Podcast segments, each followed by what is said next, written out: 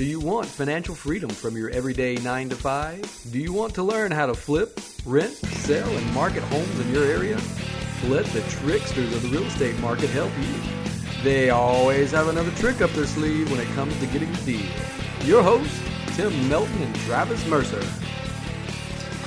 Uh, good morning. Tim and Travis here. Talk number seven. We're going to be referring back to uh, talk number five that we completed back in February, where we told you that we had some projects that were underway. Well, those projects uh, over the past several months have been completed.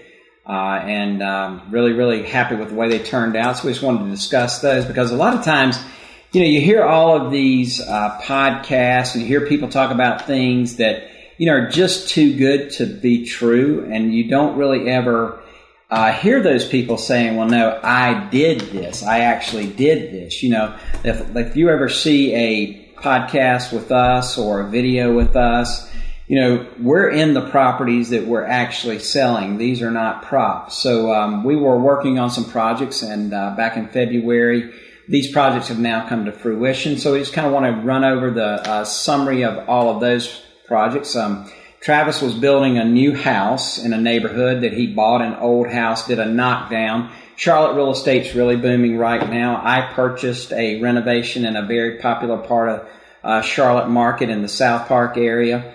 Uh, that project is completed, and then I, uh, referring back to even uh, talk four when we talk about land entitlement and how to increase the value of the dirt. Uh, we just completed our Ballantyne project called Breton and uh, sold that out. So just in a summary, and you can go back to those earlier talks. I think talk four and talk five is where we discussed most of most of this. But in talk uh, five, we were we were discussing a land deal that um, we were able to purchase from the forfeited land commission. Just happened to be over the Mecklenburg County, North Carolina, Lancaster County, South Carolina border. So it was in South Carolina. South Carolina, if you don't pay your taxes, the municipality will create a certificate and they'll sell that certificate off to an investor because the municipality wants their money to put in infrastructure. So the investor will pay for that certificate, and then when that certificate matures, there's a statutory period. When that statutory period expires, the investor will then be given a tax deed to that property. Now, if there are no investors willing to buy that tax certificate, that tax certificate, once the statute expires, reverts to a committee within each county in South Carolina called the Forfeited Land Commission. And then the Forfeited Land Commission's job is to dispose of those properties. So I'll give you a recap. This was 315 acre property just over the Mecklenburg County, Lancaster County border that I assembled over about a three year period from 2005 to 2007, I guess is a couple year period that we got it all assembled. We purchased that property for seven and a half million. Six months later, we sold that property to a developer for eighteen nine million. All of this is documented. I'd be more than happy to share the, the actual receipts and the wires with you. But six months later, we sold that property for eighteen nine million. Six months after that, the developer that purchased it from us had sold $20 million worth of pre-sold lots to the general public. Uh, people were paying up to $300,000 for a lot to build their dream home. Heck, they were going to have a $5 million swimming pool that had a lazy river, waterfall, the whole nine yards, outdoor amphitheater, tennis. It was really, really going to be a top end development. The real estate downturn happened in 2008, and to make a long story short, it imploded. So the developers stopped paying their taxes. At that point in time, the clock starts ticking. The county tried to sell the tax certificates, but there were no buyers because everybody knew that this was a very complicated deal and they didn't figure they'd ever be able to get a way out of it. So I started watching the project again because initially I had assembled that and I knew that the project existed. I knew what had gone on. So we watched it from 8, 9, 10, 2012. I started getting interested in it because the statutory period that would bar any challenges was coming up in the state of South Carolina. So in 2014, uh, November 7th, after months of talking to the Forfeited Land Commission and to the Delinquent Tax Assessor's Office on a basically daily basis, the developer did not redeem their forfeited uh, land commission deeds. And so the forfeited land commission took title to that property. I use the word title loosely because they didn't really take the deed, they just took the rights to the property. The next morning, I went down to Lancaster County and negotiated to buy those properties from the Forfeited Land Commission, which we did. We ended up buying 65 lots that were in the development that were not owned by citizens and I remember the citizens had paid up to $300,000 for a lot. We bought those 65 lots for $1,250 a lot. So now my job really started, you know, full speed. We had to unravel uh, this extremely complicated real estate deal. It was like trying to take a spider's web apart. You can only take it apart one strand at a time or you're going to get caught in the middle of it. So this was a very, very complicated deal. And I'm not an advocate for getting yourself in the middle of complicated deals, but this is just an example about how complicated deals can really work out to the good. So after that, we had to add uh, completing of infrastructure. We had to go through settlement of a lot of lawsuits that the citizens had filed with the county, getting things uh, reapproved from the county because it had been dormant for a period of five years, and we didn't know if the water lines in the ground were still going to be able to hold pressure, the sewer lines, and all of that. So we spent and invested another $26,000 per lot. So now we're in the, the lots for about $28,000. And over a four year period, we got all the citizens uh, that were aggrieved, we got them on board, formed a formal HOA and finished the development. Uh, last week or two weeks ago, we closed on those, and a national builder paid us $150,000 a lot. Now, the question is, why didn't the national builder go in there and solve the problem themselves? And the answer is that's not what national builders do. That's what real estate investors do. And that's how you can create a tremendous amount of value investing in dirt and re-entitling dirt and solving problems that nobody else is willing to solve or that nobody else takes the time to figure out how to solve. So that was our big deal this year that we just completed. The second thing, and you've probably seen some videos on this one from us, was our project in South Park. We acquired this project, had a 55,000 gallon swimming pool in the back with a basketball court, 5,100 square feet. We paid 660,000 for it. Our renovation was a little over $275,000 and we sold it before completion for 1.2 million at which time the person that had bought it did upgrades for another $100,000 so we got the highest price once again ever paid in a neighborhood per square foot so it is not unusual when Travis and I go into a neighborhood to break the bank on the price per square foot in the neighborhood. And again, it's because there's only one way to do these renovations, and that's the right way. So, Travis, why don't you tell us about the Chatham deal because that was a great deal for you too. Um, so we purchased. Um, so this is our first. The acquisitions in Charlotte were getting pretty difficult last summer, um, and have maintained to be so. But um, so we decided to go out on a new adventure and do a spec build, which is a speculation build. For those of you who don't know, it's um, where you make a speculation that if you put a certain product in, there are buyers out there looking for that product that don't want to have to wait to build that product.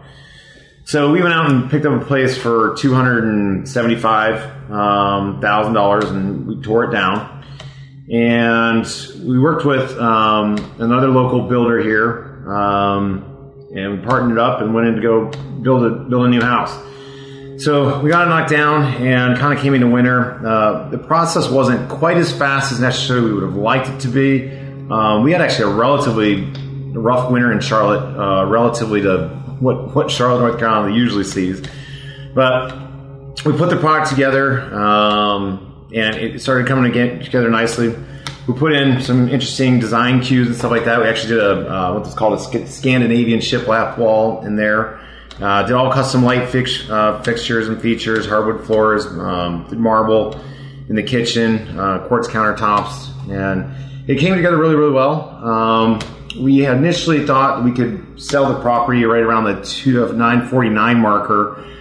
We came across um, some other builders in the area. Um, I guess it's just the larger volume they're doing. They're able to kind of they're able to build it at a lower price per square foot. Now, the determination when you walk through some of those other homes would be that they're probably not built to the quality of product that we really wanted to bring to the market. Uh, unfortunately, there's not necessarily not all buyers are educated to the level that um, builders and or professional real estate investors and or realtors uh, typically are. So we we listed it up, and we are now under contract on it. Um, I think we ended up all in on the on the project for right around. Um, I think it was around 780, and we're under contract uh, at 850 or so on it, somewhere in that neighborhood. Um, so it, it was a, it was a, an excellent learning experience. We were learned a lot about um, you know what all goes into to that type of a project in the speculation build. The I don't know that it's necessarily the best return on your investment when you start looking at the time cost of money. Um, well, like I said, we did pretty good on it, and we're going to make some reasonable ROIs on it. But the, the, total project was nearly a year in length. Um, so, where I think it'd probably be better going after some of the other types of projects that Tim literally just mentioned, um, where you kind of got to can get in and out of those windows a little bit faster. So, even though you know this is a success and it did follow the model um, that we did plan for it, it took a little bit longer to to get all the, the, the I's dotted and the T's crossed. So, I, you know, a big lesson I learned throughout this process is really that you got to consider the time cost of your investment at, at all times. Um, so making you know 12 or 15 percent is great. If you can make seven percent in 30 days versus 15 percent in 12 months, you definitely want to take the seven percent in 30 days uh, every single time. But this was a great project. It was fun to do. It came out fantastic. Um, so it was it was an interesting learning experience. I don't know that I will personally revisit it. Um, the, mainly because of other limiting factors in this market right now. Um, and I know you've come across this too. The labor factor in Charlotte's just extremely difficult. Yeah, things are things are tough right now from a supply perspective. Our trades are the, tough. The, the market is is so active. Uh, so many people trying to uh, do the impossible that uh, trades are booked solid. The trades are charging the maximum that the market will bear at this point in time. So, as in any uh, business, things run through cycles, and we're certainly at the top of a cycle. Um, so, one of the things we're considering now is kind of uh, uh, dropping back and reassessing. Um, you know, should we go to some cash? You know, if people are willing to pay us top dollar for these assets currently, which they are, should we sell some of those and just sit on the sidelines with some cash and wait for the next cycle to present itself as a buying opportunity? Uh, back to top four and five when we were talking about the projects that we were completing. The last project that we had that uh, we were in the middle of was a rezoning on an infill area, about three and a half acres in the Cotswold area of Charlotte uh, that we had purchased for $270,000. We put about $75,000 into it, getting it rezoned. We were successful, got a, a, successful vote with City Council. So now we have a property that we can build 15 single family homes on. We're in the process now of sending out the bid packets to the horizontal develop, uh, developers the contractors that will actually do the work. What's the what's the horizontal? The horizontal is just getting the land ready to be uh, built on. So when you've got a piece of dirt, you know you can't just run in there and start sticking houses up wherever you want to. You've got to have it engineered. You've got to have the soil compacted. You've got to have BMP pond install desire your water sewer hookups, all of those things, and that's part of the rezoning and the bid packages that go out for people that do the dirt work, the site grading, for example. If you've seen the big earth, earth movers and bulldozers, those are the site grading people. Very, very expensive.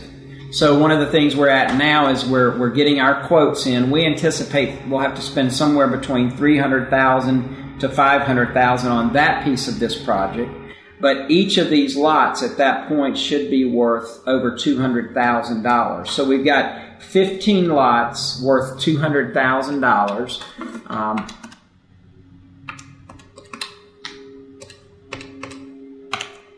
that's going to put us at $3 million.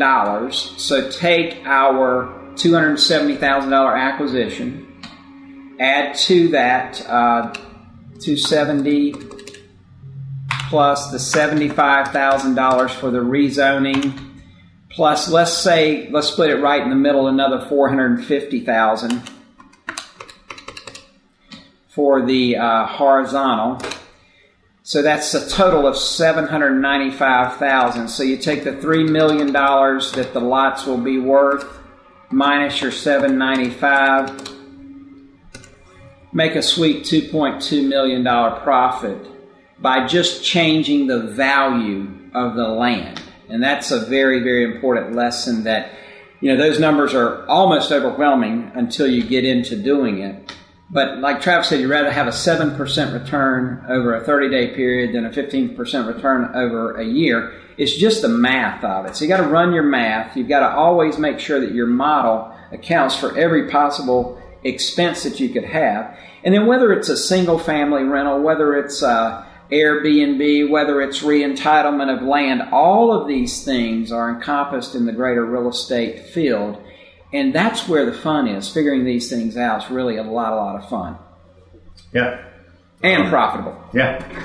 So um, a lot there for all different grades of investors for sure, from, from the bottom all the way to the very complex. So thanks for sticking with us, guys, and hopefully we can get you guys out some uh, some more information in our next episode. We'll see you for another talk soon. Have a good day.